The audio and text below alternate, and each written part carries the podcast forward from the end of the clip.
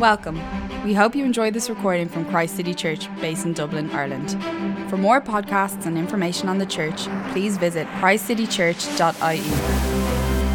Thank you for listening. In Psalm uh, 108. This is the end of our series in the book of Psalms. And uh, over the summer, we start a new series in Jonah and what it is to be sent to the city next week. Um, let me pray. Lord, we thank you for the Psalms, these treasures that you've given us to teach us to pray, teach us to process emotion, teach us to handle the ups and downs. And today, Lord, I pray you would teach us and you would give us through this psalm courage as we learn and as we learn how to pray for courage when we need it. Uh, so speak to us by your Holy Spirit, we pray. Amen. So, what is courage? Courage is standing one's ground and doing right regardless of fear and consequences. Courage is about putting something else or someone else above your own safety and honor. Courage is a virtue we greatly admire. Many of the great stories of our time and films have courage at the heart of them. Uh, for the kids, we think of Anna saving her sister Elsa from the sword of evil Prince Hans. We think of Desmond Doss, the, the conscientious objector who saved hundreds of lives on Hacksaw Ridge in the Second World War, just made popular this last year in, a, in, uh, by Hollywood. We think of Frodo and Sam in the famous Lord of the Rings, walking towards Mordor, the mountain of doom, and uh, facing enemies within and enemies outside, and doing what was right despite the fear and the consequences. We can think of dozens of other characters from stories we love, characters who stood one's ground, did right, regardless of fear and consequences. We admire these people. We're inspired by the stories. However, cowards, procrastinators, compromisers, they do not inspire us or win our affection. Why? Because instead of seeing courage, we see self preservation. So, how do you get courage? Or more accurately, how do you become a person of courage who acts courageously when needed? The Christian message is not we need to be courageous so that God accepts us because we're doing the right thing. It's that God has accepted us in all our cowardice and compromise. And He started a good work in us to make us into courageous people. And He's going to finish the work of making us, turning us from cowards to courageous people. So Psalm 108 is not what do we do to be courageous? It's what He does in us. He changes us from the inside out. C.S. Lewis, in his last two chapters of Mere Christianity, his most famous book, said Christianity is not about being nice people, but new people. So God wants to make us new people who act courageously. And Psalm 108 says, how do we pray for what God wants to do in us? How do we join in with what God is doing in us? And it's going to tell us three things. It's going to tell us to pray for a worshiping heart, verses 1 to 5, that remains steadfast. It's going to tell us to pray for an, a trusting mind that claims the promises of God, verses 6 to 9. And it's going to ask us to pray for an empowered life that relies on God's strength, verses 10 to 13. So God wants to give us courage, and these are three things we can therefore pray for so that we naturally, instinctively become new people. Well, we, are, we, we, we embrace the new people that God is making us so that we can instinctively be courageous in the face of fear. Now, before I get into this, there's something very interesting about Psalm 108. Psalm 108 is not new material. It's two Psalms pieced together, 57 and 60. So, David, in the first five verses, takes Psalm 57. He wrote that previously. And in the second eight verses, he takes Psalm 60. So, this is not new material. David is piecing together two old Psalms that he had previously written. Interestingly, Psalm 57 is when David is in great peril. He's in a cave. He's on the run from the jealous and the obsessed King Saul. He's crying out for help. He's trying to make God his refuge in great uh, time of great fear. And in verses 4 to 6, listen to how he describes his enemies. Verse 4 of uh, Psalm 57 I'm in the midst of lions, I'm forced to dwell amongst ravenous beasts, men whose teeth are, spe- are, spears and arrows, whose tongues are sharp swords. Verse 6 They spread a net for my feet, I'm bowed down in distress. They dug a pit for my path, but they've fallen into it themselves. David is in great personal peril when he writes Psalm 57. In Psalm 60, it's not so much great personal peril for an individual David, it's actually Israel as a whole nation experiencing humiliating corporate defeat. So it says in verse 1 and 3 You have rejected us, God, and burst upon us. You have been angry, now restore us. You have shown your people desperate times. You have given us wine that makes us stagger. God's people are defeated, humiliated. God seems to be against them. Here's what's interesting Psalm 57 and Psalm 60, great personal peril, humiliating corporate defeat, Psalms of lament. The book of Psalms has got more lament than anything else protest, anguish, fear. Um, trying to wrestle with God over suffering and tragedy. David takes two psalms that are all about fear and lament and protest and turns them into a psalm about courage. There's not a hint of fear in Psalm 108. What does that tell us? Tells us two things, I think. First of all, Leanne's point at the beginning of the service this is the pattern of the Christian life. God loves to turn the moments when we were weak and fearful and in danger and hiding in a cave, and that is the means by which He makes us courageous. It is life from death, joy from lament, dancing from mourning, our times of personal peril, our times of humiliation and defeat. If we will allow God in, can be the moments where He transforms us and makes us courageous. Your weakness right now could be the very thing through which God makes you a mighty person. That's the gospel. It's not what we do, it's what He does when we're weak. Secondly, this gives us a pattern for how to use the Psalms as a whole. What David does when he takes two old Psalms and reuses them is exactly what we're supposed to do. We're given a model for the Psalms with the guy who writes most of them. We are to take the words of the Psalms and so internalize them and so make them our own that we know how to pray given a new situation that we face, whether fear or joy or depression or excitement, whatever it is, we have words to pray. I say this every year in our summer series on the Psalms. The Psalms are like no other book in the Bible maybe lament, uh, Lamentations and a few other Old Testament parts, but it, they are not words, they're words for us, not to us. It's hugely different. All of the Bible, bar the Psalms and a few other places, is God telling us who He is and what His purposes are to us, instructing us, telling us, commanding us, promising us. The Psalms are words for us. Let me, God is saying, let me give you words because you're going to use them back to me. These aren't words to us, they are for us. So we're supposed to listen so that we can internalize and, like David, put them together in another context and find words to express and channel our emotions. Just like a child, when a child learns to speak, just as Christians, when we learn to pray, you start by mimicking the words you hear from more mature people. And you listen, how do they pray? Okay. And then you, and initially it's a bit clunky, like a kid. Uh, what dad, dad, mama, you know. But then they learn to internalize and adopt the words, and they end up having their own sentences, and they end up relating to you with their words that were your words. God says, I want my children to grow up in how to pray. I've given them 150 prayers to learn, to memorize, to internalize, to reuse. This is why the great saints of history all ran to the Psalms, whether depressed or facing battle, whatever they were doing. The Psalms were the place they drew their strength. So should we, if we want to be courageous people. So, a worshiping heart, point number one. God wants to make us, or He is making us courageous people. How do we join Him in that process of what He's doing? How can we pray? We can pray for a worshiping heart. It's on your sheet there. Listen to how David starts a psalm, a song, a song, a psalm of David. My heart, O God, is steadfast. I will sing and make music with all my soul. Awake, harp and lyre, I will awaken the dawn. I will praise you, Lord, among the nations. I will sing of you among the peoples, for great is your love, higher than the heavens. Your faithfulness reaches to the skies. Be exalted, O God, above the heavens. Let your glory be over all the earth.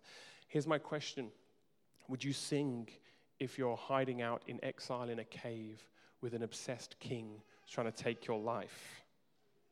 How does he do it? It reminds me of Paul and Silas in Acts chapter 16 who are in Philippi, and they've done nothing wrong except proclaim the gospel of God and set a slave girl free. And uh, the authorities don't like it, and they put them in prison. And Paul and Silas don't know what happens the next day. They don't know what fate awaits them a trial, a beating, death. They're in prison for preaching the gospel in Philippi. How do Paul and Silas spend the night? One of my favorite verses in the whole Bible, about midnight, Paul and Silas were praying and singing hymns to God. probably Psalms, and the other prisoners were listening to them. Would you sing if you're in prison for preaching the gospel in a foreign land and you're not sure of your fate in the morning? How does David do it? How do Paul and Silas do it? Here's how they love something more than their own life, their own honor, their own reputation. They have a worshiping heart. They love something more than their own life, honor, and reputation. Remember, I read those two verses, verse 4 and verse 6 from Psalm 57? The enemies, the anguish, the trials. David is wrestling. What does he say in verse 5? Be exalted, O God, above the heavens. Let your glory be over all the earth. Like Paul and Silas, David loved God's glory more than his own glory. Or at least he was praying that he would. He's saying, Lord, I want this to be the case, or I'm praying that it is the case. Derek Kidner, in his commentary on the Psalms, puts it like this David wonderfully looks up from his own urgent interests to his overriding concern that God should be exalted. In such a crisis, this equivalent to hallowed be thy name was both a victory in itself and a weapon against the enemy. David says, I'm in a cave, I'm being hunted down by a king. Be exalted, God. May you be glorified. May your kingdom come. May your interest be above my interests. If he's not there, he's praying that he will be in such a place. Hallowed be your name. What, do, what does Paul say about five years after this experience in the, the Philippian prison? When he's writing back to the Philippians to encourage them, and uh, he's again in prison. Paul writes a lot of his letters from prison. That's how he had time to write his letters. And uh, he's, he, he's, he may be martyred. What does he say?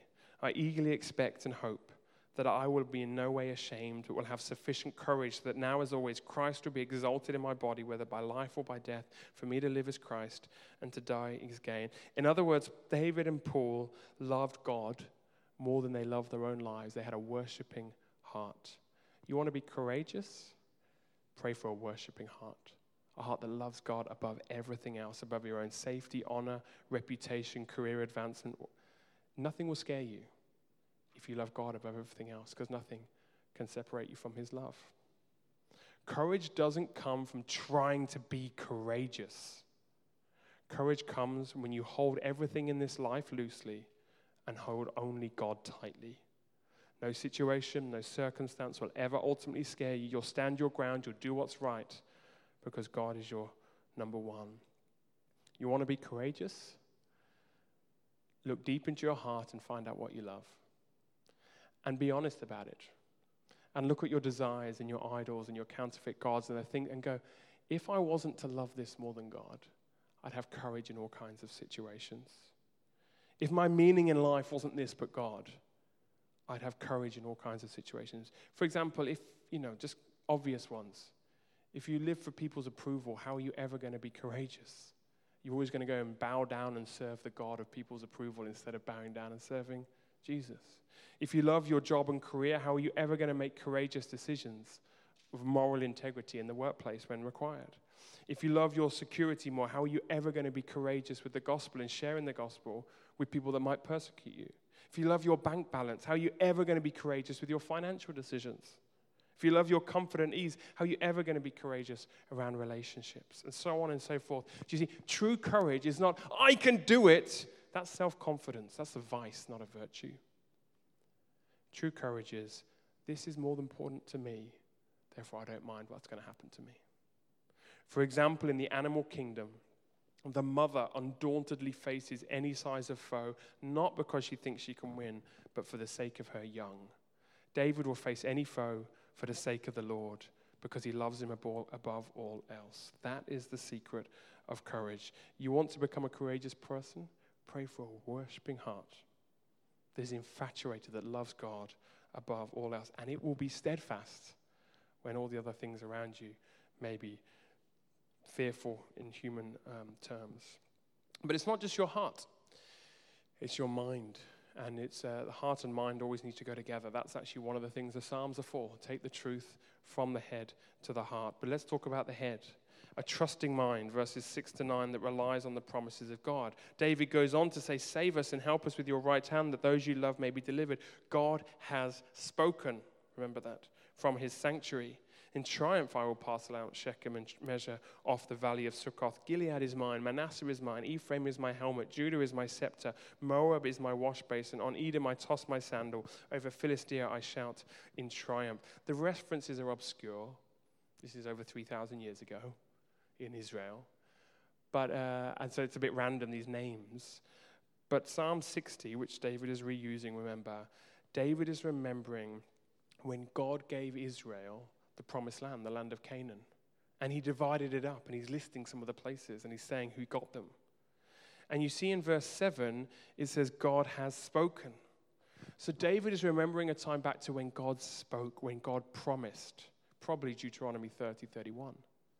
And what he found was that promise became true in the book of Joshua when the land was, in, they inherited the land and it was divided up as God had promised. So God is going back, uh, David is going back to God's word. When did God speak? And when was that? And can I find a promise that was then fulfilled? And then in verse 9, he talks about Moab, Edom, and Philistia, who are Israel's enemies at the time, being under God's control and unable to raise a defiant cry against God's people because God is their helmet and their scepter. God's the protector, as he was back then. So, do you see what David's doing? Verse 6 he says, Save me and help me with your right hand, that those you love may be delivered. It's a cry. It's a kind of, Lord, do something. And maybe his emotions are everywhere. Verse 7, what does he do? He runs straight to the promises of God. God has spoken from his sanctuary. In other words, he speaks truth to his feelings. David speaks truth to his feelings. He claims the promises of God, or he looks at the promises of God over his circumstances. If you want to become a courageous person with a worshiping heart that loves God above all else, you're going to get, have to get very good at speaking truth to feelings. This is actually a mark of maturity in the Christian life. If we listen to our feelings, we'll believe all kinds of things and we'll lack courage all the time. If you speak truth to your feelings, you'll find courage, perspective that transcend, transcend the circumstances and the current emotional state. It's a great lesson for every Christian to learn. The, psalm is, the Psalms are full of it. The psalmist is speaking truth. Praise the Lord, O my soul. Why are you downcast? He's speaking to himself. He's speaking truth all the time to himself, that he might hold the promises of God over his dire circumstances and speak truth to his emotions rather than let the emotions speak to him. That's what the Psalms are for. Lord, I've got all these emotions. I've got all these disappointments, doubts, frustrations. It just didn't go right. That person's against me. What do I do with it all? Run to the Psalms. Find a way of processing it and find a way of speaking the truth over what your body is saying or your mind is saying. You know, people that say to me, I don't like singing. I don't like going to church. Or I don't feel like it, I should say. I don't feel like singing. I don't feel like going to church. I don't feel like going to city group. I don't feel like going to prayer and worship. I don't feel like, I don't, I don't feel, I don't feel, I don't feel, so I don't. They have no idea that they're a victim to their culture. The culture around us says if you, don't, if you feel it, do it. If you don't feel it, don't do it. You will never be courageous if you believe that lie. Of course you won't. You'll always thought your feelings, and your feelings are up and down if you want to become a person of substance, a person of courage, if you want to say no to the lie the culture says that if you don't feel it, don't do it, or if you do feel it, just do it. No, you need to, instead of being directed by your feelings, speak to your feelings. The Psalms help us get very, very good at skillful at discerning and speaking to our emotions. Emotions are not bad, but emotions are very good. God made us emotional beings. Jesus wept. Jesus sang songs of joy. Jesus, the perfect man, had emotions, the full range. He was angry. But he learned to always make sure those emotions were channeled towards God and were never unrighteous and never led him into uh, a spiraling pit of despair. You want to be courage? You want to be a courageous person? You want to join God in what he's doing in your life? Learn to speak to your feelings rather than be directed by them. So, God wants to make us courageous. First, by giving us a worshiping heart that loves Him above all else, will count any cost for Him. Secondly, by learning to claim the promises of God in dire circumstances when our feelings may be betraying us. And then it makes sense once we've got our mind and our heart in place that our life is empowered and that we lean on God's strength. Verses 10 to 13. Who will bring me to the fortified city? Who will lead me to Edom? God's saying, you know, Moses, uh, David is saying, like, how am I going to go forward now? Is it not you, God? You have rejected us and no longer go out with our armies. Give us aid against the enemy, for human help is worthless. With God we shall gain the victory, and he will trample down our enemies. As David thinks about moving forward, where does he look? Where does he hope? Where's his confidence? In himself, in his savvy, in his strength, in his connections, in his army? No, in God. Verse 12 Give us aid against the enemy, for human help is worthless. With God, we should gain the victory, and He will trample down our enemies.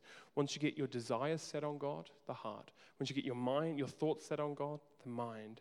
Then you move forward with Him empowering you for what you have to do.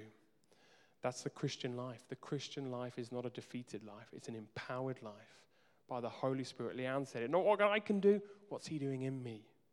And we rely on His strength, not our own. In fact, the only prerequisite to God enabling you is to admit you can't enable yourself.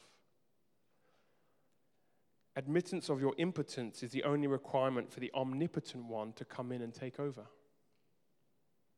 The only way you'll find you can do it is if you admit you can't do it. This is the gospel, this is the kingdom, it's upside down. Pride is the only obstacle to God entering your life to empower you. Humility is the only prerequisite. So we've talked about the heart, the mind, and the life. But you see something else David says there in verse 11? The reason they were defeated in that moment in time in, in Psalm 60. Verse 11 Is it not you, God? You have rejected us and no longer go out with our armies. Israel had disobeyed, had fallen into sin, and God had therefore turned against his people and withdrawn his blessing. And as they repented and returned to God, God would be their aid. So David is going, the problem was We'd sinned and rebelled, and God had become our enemy.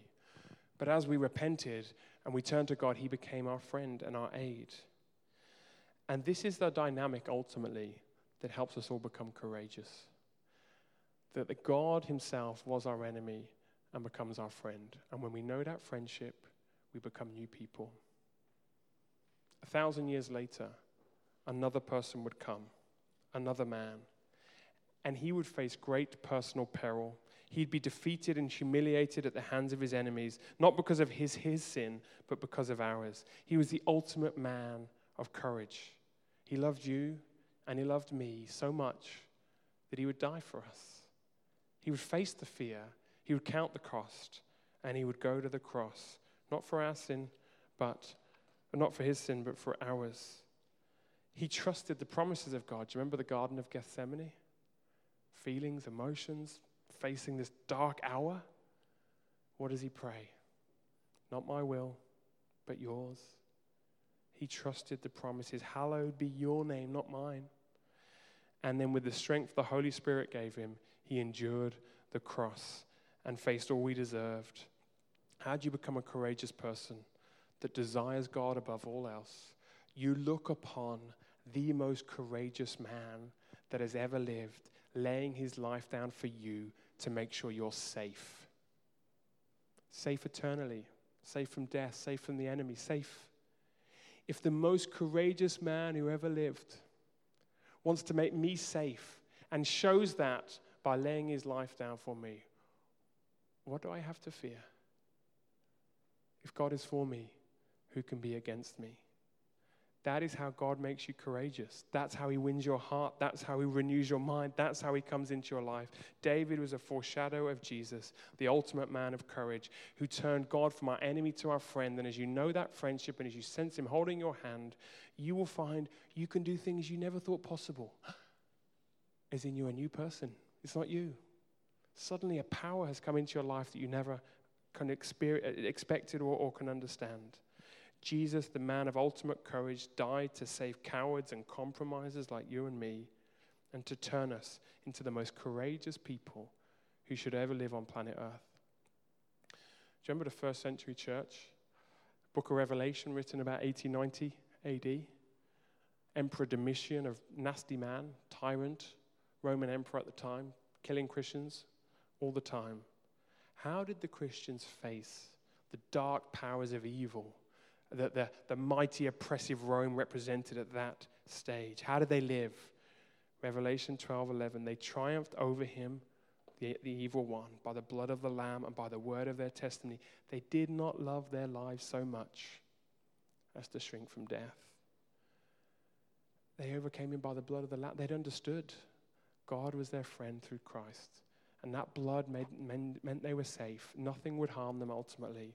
And therefore, they were people of courage. They did not love their life so much as to shrink from death.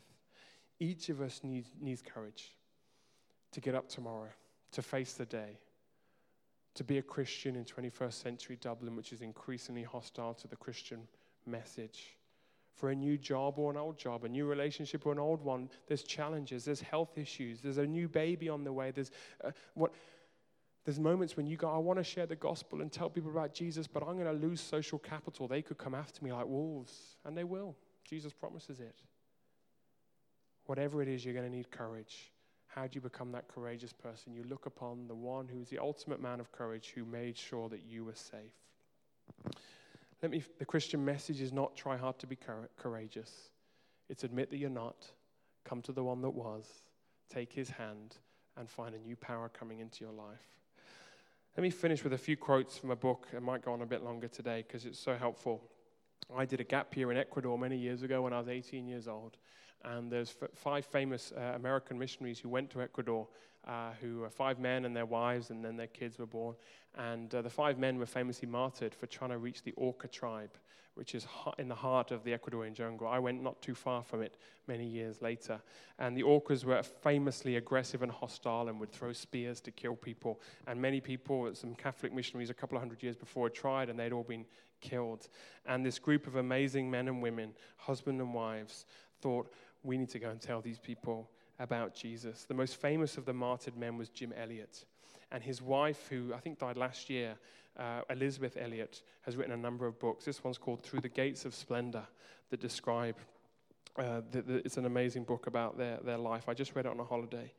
And um, uh, she writes in chapter 15, uh, the title of the chapter is Why Did the Men Go?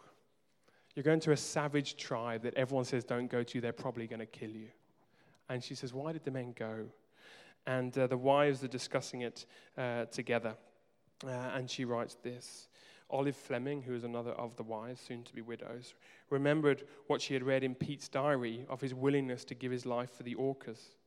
I reminded Jim, that's her husband, of what we both knew it might mean if he went. Well, if that's the way God wants it to be, was his calm reply. Oh, it gets me. I'm ready to die for the salvation of the Aucas. While still a student in college, this guy's is early 20s, had written, He is no fool who gives up what he cannot keep, gain what he cannot lose. Later in the same chapter, uh, it talks about the wives in advance of the men discussing as wives what it might mean to become widows. These amazing women, amazing women of courage. The other wives and I talked together one night about the possibility of becoming widows. What would we do? They go on to say, God gave us peace of heart and confidence that whatever might happen, His word would hold. We knew that He who put us forth like sheep would go before them. God leading was unmistakable up to this point.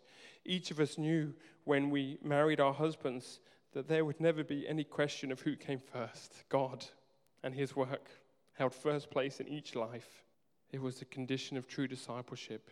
It became devastatingly meaningful now. It was time for soul searching, a time for counting the possible cost. Was it the thriller adventure that drew our husbands on? No. Their letters and journals make it abundantly clear that these men did not go out as some men go out to shoot a lion or climb a mountain. Their compulsion was from a different source. Each had made a personal transaction with God, recognizing that he belonged to God, first of all by creation, and secondly by redemption through the death of his Son, Jesus Christ. This double claim on their life settled once and for all the question of allegiance. And she ends her book by quoting Jim Elliot's diary from a time before. And. Um, uh, and, and it gives us an insight into the, why they were courageous. And the answer is this psalm they love Jesus. They just love Jesus as the wife said, there was no question when we married them. They were God's and God's work first. above everything. They just love Jesus. And the, the, the, diary describes a time when Jim obviously went out, I think while he was in Ecuador, to, to you know, to the amazing scenery in the jungle and the, and the stars and everything, and uh, just talks about his prayer life and his journaling. I mean, this is a man, who loves Jesus, and that's why he was courageous. Uh, it says this at the end of the book For the wives and relatives of the five men, the mute longing of their hearts was echoed by words found in Jim Elliot's diary. Jim writes, I walked out to the hill just now. It was exulting, delicious, to stand embraced by the shadows of a friendly tree with the wind tugging at your coattail and heaven hailing your heart to gaze in glory and to give oneself again to God. What more could a man ask? Oh, the fullness, pleasure, sheer excitement of knowing God on earth. I care not if I never raise my voice again for him, if only I may love him please him. Perhaps in mercy, he shall give me a host of children. He hadn't had any kids at this stage. That I may lead them through the vast star fields to explore his delicacies, whose fingers, finger ends set them burning. But if not, if only I may see him, touch his garments, and smile into his eyes, ah, then not stars nor children shall ever matter, only himself. O oh, Jesus he bursts into prayer. O oh, Jesus, Master and center and end of it all, how long before that glory is thine, which has so long waited thee? Now there is no thought of thee among men, then thou shalt be thought of nothing else. Now other men are praised, then none shall care for any other's merits. Hasten, hasten, glory of heaven, take thy crown, subdue thy kingdom, enthrall thy creatures. A man who loves Jesus is a man who can die for Jesus. Thank you for bearing with me. Do you want to stand? We're going to pray and we're going to sing. The Christian message is not go from here and try and be courageous. The Christian message is God is making you from a coward into a courageous person, and we can join in that process. It starts by loving Him above all else, claiming His promises, and allowing Him to empower us. Let's uh, take a moment to be silent. Andrew can start. And uh, just think for a moment where you'd love uh, one of those three points to love Him more, to claim his promises over your feelings or to allow him and his strength rather than your own thank you